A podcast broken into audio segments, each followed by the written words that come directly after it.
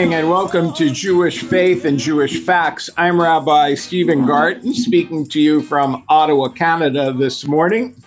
You are uh, listening to our show uh, e- uh, live or as a podcast, and it was recorded as the secular world begins to enter into 2024 and the Jewish world is completing its reading of the book of Genesis, Bereshit, as it's known in Hebrew.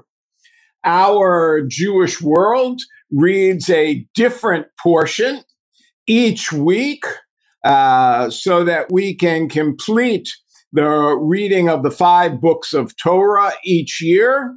For each year, we, the readers, and you, the listeners, uh, bring a different set of eyes to the Torah through your yearly experience of growing. This week, the last parasha is known as Vayechi. It's usually translated, and he lived. And it begins at the conclusion of Genesis 47 through Genesis 50.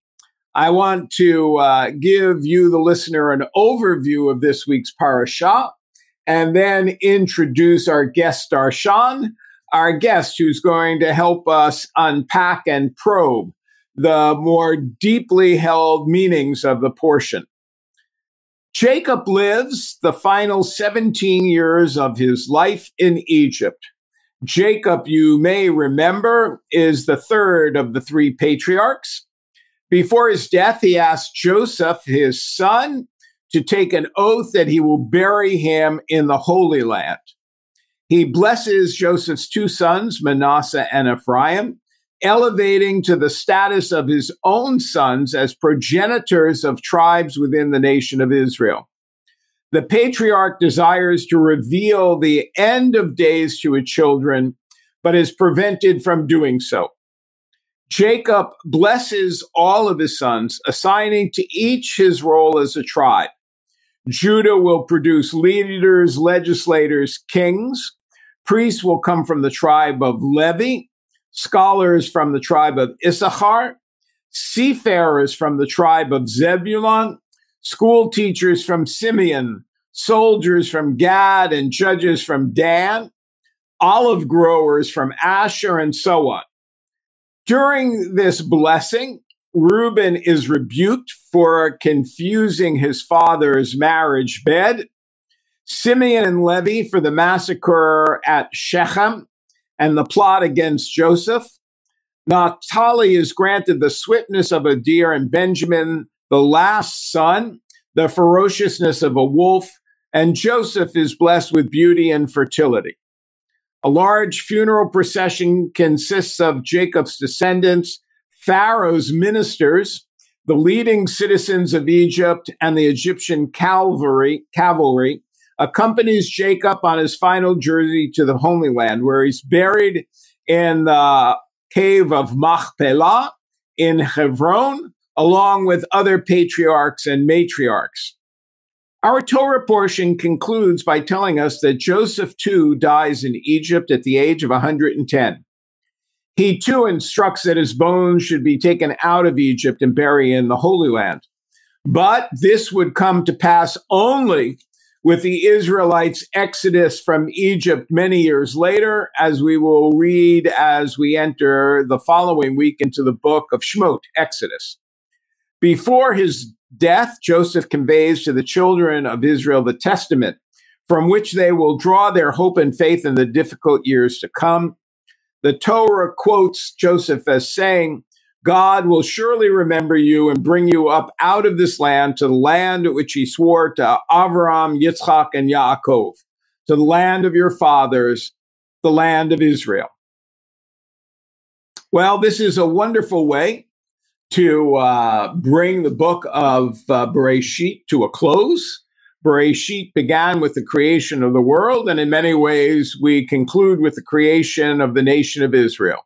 With me this morning is Rabbi uh, Menachem Blum, the founding rabbi of Ottawa Torah Center and one of the longest serving rabbis in the city of Ottawa. it's a pleasure to welcome you back to Jewish Faith and Jewish Facts. It's great to be back. Good morning. Um, so let's start with the title of our Torah portion, which, as I indicated in my introduction, usually is translated as Vayechi, and he lived. But that's not quite the way the portion begins. Right, and and uh, that's that's a glaring question when you really look at the content of the uh, parsha. Uh, it begins with the passing of Jacob and ends with the passing of Joseph. Uh, and yet the title is all about life. Vayechi and he lived. Um, so what does that mean? So there is there is a profound message uh, in giving a parsha that deals with death, uh, a title that expresses life, because it really speaks to a perspective, a perspective on death, and uh, and ultimately a, a perspective on life, and that is that if we look at the parsha, yes, the parsha talks about the passing of Jacob and the passing of Joseph, but the main focus on the parsha is the next generation, the children of Jacob, the children of Joseph, and the blessings that they were given to continue the traditions and to continue to pass on uh, the lifestyle and the morals and values uh, that began with Abraham, passed through uh, Isaac, and now Jacob, and then Joseph, and now it passes on to the next generation. And so, in a certain sense, when could we say that a life was well lived and that the person continues to live, a person's legacy continues to live even after their passing? Is when you see that their legacy continues to be uh, to be held by the next generation where they continue to behave in that same lifestyle.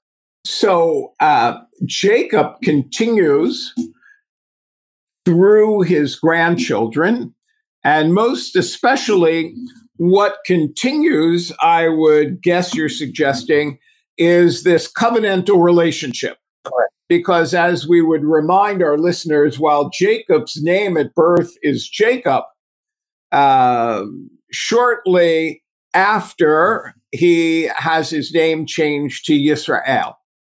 Mm-hmm. And uh, these then are known as the children of Israel, Bnei Yisrael, not Bnei Yaakov.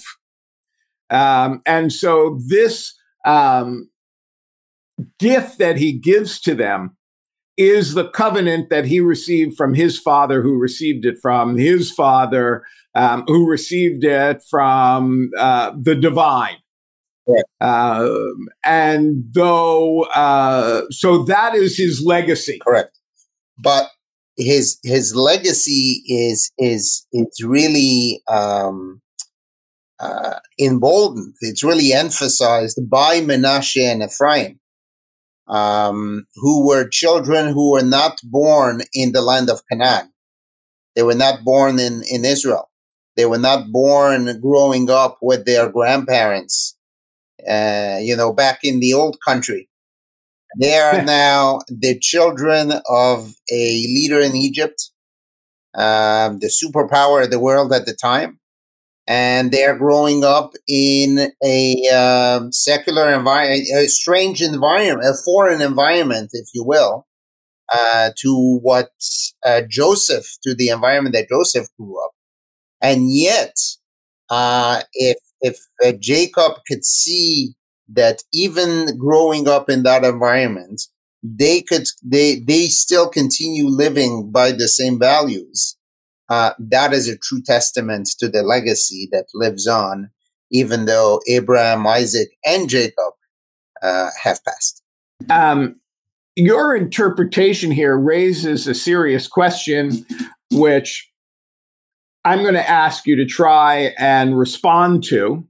Um, Manasseh and Ephraim appear to be um, the children of uh, Joseph who outwardly in the text does not uh, manifest any uh, Jewish tradition or Jewish continuity. In fact, we're told that he speaks the language of Egypt. He speaks, he dresses as Egyptians. He even changes his name uh, to an Egyptian name. And perhaps today we would call him an assimilated Jew.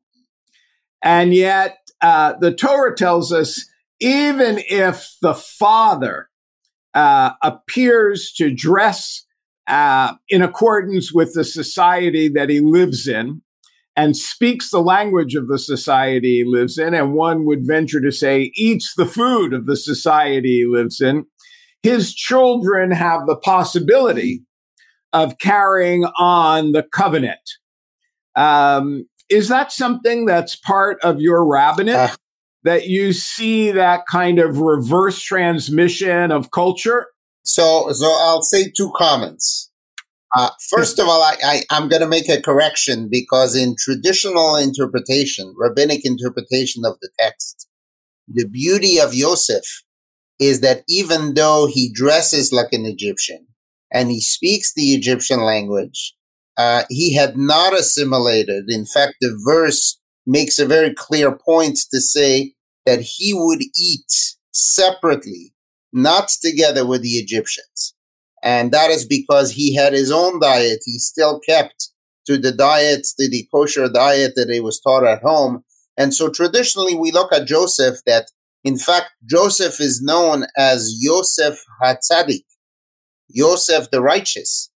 Uh, because even though he is in a strange environment and is very much in, in, entrenched in the uh, foreign environment, he has not assimilated. I mean, one story is the story with the wife of Potiphar, who makes advances to him, uh, and and he's he sticks to his values uh, because he's committed uh, to to stick to his values. So so you know traditionally we look at Joseph as one who is yes very much involved in Egyptian life. Uh, and he marries Potiphar's daughter. That's correct. The text tells us that. That's correct. not midrash. Yep. Yep. Uh, He's married to uh, Osnat, the uh, daughter of Potiphar. That's correct. So, so what I'm saying is that from a, a, a, a uh, rabbinic point of view, from a traditional point of view, Yos- Joseph is not an assimilated Jew, if you will. He is still committed. But to your second point, do I see that in the rabbinate? Um, I do, um, especially in our generation, where you have many um, uh, many Jewish families who the parents grew up um, in a home where the, their parents were Holocaust survivors, for example. And uh, because of their experience, not necessarily exposed their children to uh, Jewish life and Jewish tradition. Uh, and now, while these, while their children are educating their children now, uh, there is definitely a, a uh, revival and a return uh, where you see now that the grandchildren are now bringing the family back uh, into uh, the celebration of Judaism. So when Rabbi Blum talks about our generation, he's making a distinction between his generation and my generation. Um, he's significantly younger, and therefore, uh, grandchildren that he refers to are in effect younger children um, whose parents uh, may have not been raised with the kind of tradition that both Rabbi Blum and I um, have taught to our congregations and to our classes for uh, decades. Um, so I want to thank you for that. I know you perhaps had not thought about it in advance, but it seemed to be an important uh, aspect of the parasha to elucidate on. Right. Uh, I want to return to the parasha because you spoke a number of times about Manasseh and Ephraim, and they are Joseph's children who are blessed by Jacob. And they play a significant role both in the Torah and then, of course, in the life of the Jewish people, as their names are part of the blessing that parents offer to their children on Erev Shabbat. But there's a problem with the numbers here. So maybe you can help our listeners. How many children did Jacob have from his two wives and his concubines? Okay. So Jacob, uh, so first of all, uh, okay, so I'll come back to that. But let me first answer your question.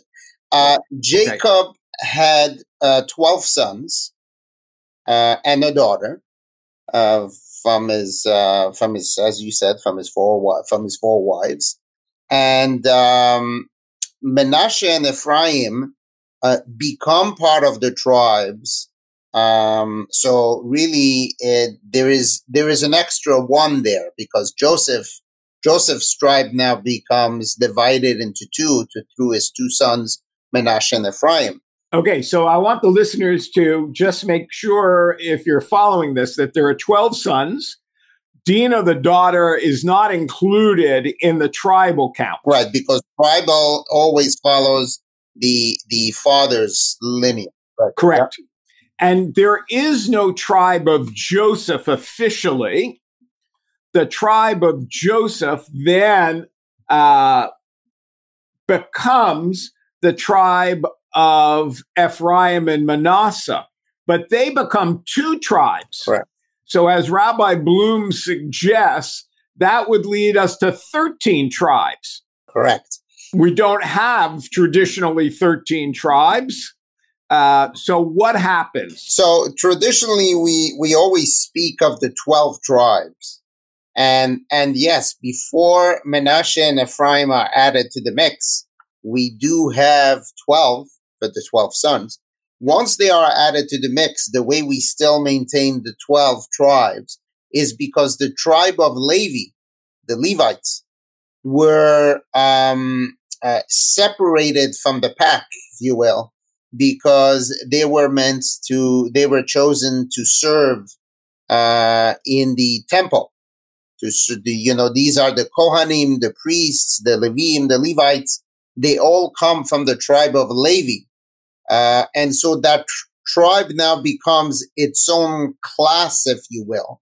When we talk about the 12 tribes of Israel, uh, we talk about everybody else who doesn't uh, fit into the class of the Kohen or Levi, the priests and the Levites, which both are now from the tribe of Levi.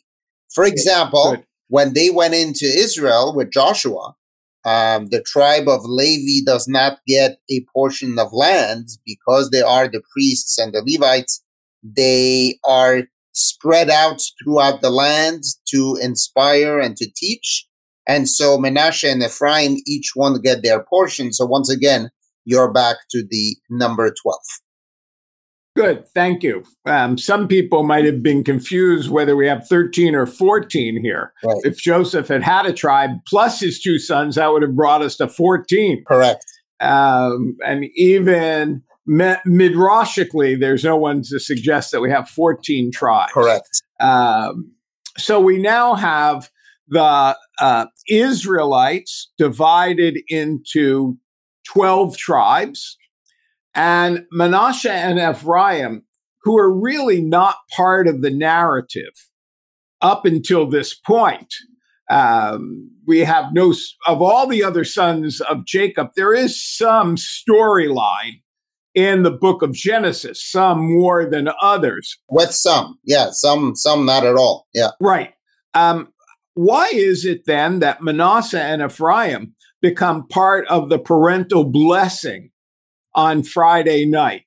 Just to remind our listeners in uh, Jewish homes on Friday night, usually the father offers to his children, and if there are multi generations, uh, they can be older children as well. Uh, if they're around the Shabbat table, or today one might do it even on Zoom. Uh, but there's a blessing that a parent offers to the child, and it includes the name of Ephraim and Manasseh. Right. Why is that? So, so in fact, the source for that is is from this parsha. because one of the blessings that Jacob gives his grandchildren is that whenever in the future any members of the uh, the Jewish people would want to bless their their children, they will bless them that they should be like you. And so the question is, so what was so special about Menashe and Ephraim? And so that goes back to a comment that I made earlier. What Jacob realized is that the survival of the Jewish people is dependent on uh, being able to keep tradition and Jewish culture, even when we are not necessarily surrounded by um, whether it's family, grandparents who follow the culture, even when we are not settled on the land of Israel, even when we are not in an environment that automatically draws us in to follow the traditions and culture, um, Menashe and Ephraim embodied this this idea that even though, as I said, they were born and grew up in Egypt, uh, were committed to the traditions and culture of the patriarchs, and therefore Jacob uh, and Jacob says this is the best blessing that any Jewish parent could give their children, and this is what we do on Friday night. That we bless our children that they should be committed to our traditions, to our culture, uh, regardless of where they are in life and, and what circumstance they find themselves in, uh, they should have that strength, just like Menashe and Ephraim. Great. Uh, that's a wonderful explanation uh, for it. Uh, and um, our listeners uh, may, in fact, be offering that blessing in their own home on Erev Shabbat, Friday night but it's a custom which many families uh, continue, even if other parts of their life are less traditional. Uh, a wish that their children or their grandchildren um, are uh, guarantors of Jewish continuity. Correct. Uh, we have a few minutes left. And so um, I want to ask you about this interesting um, dichotomy between Jacob and Joseph. Jacob uh, asked that he be buried in Canaan, and the narrative gives us a beautiful story about a funeral and a funeral procession um, in which Jacob's bones are taken back uh, to Canaan and the promised land, and he's buried where his uh, ancestors are buried. Of course, not everybody is buried there. We learned in a previous parasha that Rachel wasn't buried there. But uh, the cave of Machpelah, which exists today in uh, Hebron, which is um, a uh, community which is sacred uh, to both the Muslim uh, religion and the Jewish religion. Um, and then Joseph says, Take me back too. But inasmuch as Joseph doesn't die immediately, um, Joseph doesn't get the same funeral. And Joseph is stuck in Egypt, his bones, obviously, until chapter 12 or 13 of Exodus, uh, which will be a few weeks from now. So, why does that happen? Right? We haven't begun Exodus yet. We haven't been told that there's a new king who did not know Joseph. So how do we how should we understand that Joseph has to remain in Egypt?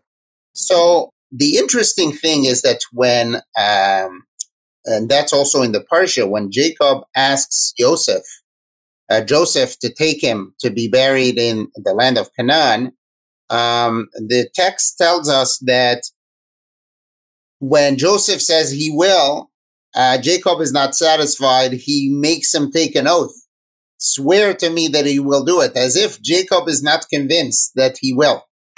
And one of the reasons uh, is that Jacob and Joseph um, had different perspectives.